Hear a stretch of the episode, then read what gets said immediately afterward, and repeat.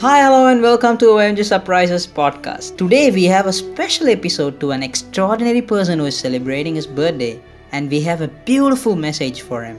At the beginning, my dressing sense was odd. That time, you taught me about dress code. When I met you for the first time, I was a kid in my career. Then, I did not meet you for a long time, but there was no barrier. I'm very thankful to the one who reintroduced you to me. I am forever grateful to you for being an extraordinary coach, but not only for me, but for everyone. A good soul like you must live forever.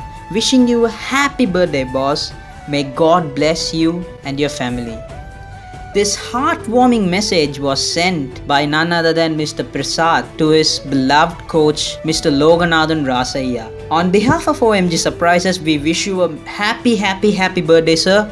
May you live long enough and may God bless you and shower his blessings forever.